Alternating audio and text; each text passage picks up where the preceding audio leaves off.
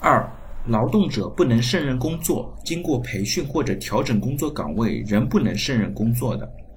那对于劳动合同法第四十条的第二款呢，在整个的学界也好，企业界也好，都有很多的争议。因为对于组织来讲，他碰到员工最大的问题就是工作绩效的问题。往往很多组织觉得，哎，这个员工用起来好像有点问题，也不能说他经常有什么大的问题，但是呢，可能小错不断，或者经常不能够按时的完成任务。这个时候呢，组织的第一感觉就是想依靠劳动合同法的第四十条的第二款来解除劳动合同。但是呢，在实操过程当中，这条的运用呢是非常难的，因为在举证责任上面呢，它需要做到三点举证。第一呢，是劳动者不能够胜任工作。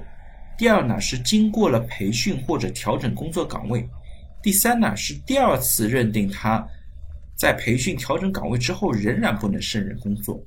而对于不能够胜任工作这一点呢，我们国家的要求呢又是比较高的，不能说因为老板的打分比较低，或者呢依靠公司的末位淘汰制度就认定员工不能够胜任工作，在具体的管理过程当中呢，必须要结合员工的岗位说明书。以及劳动者这一两年来的相关目标和他的具体完成情况，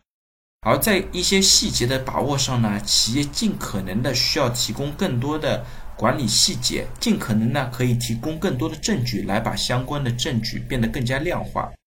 否则呢很难证明劳动者是不能够胜任工作的。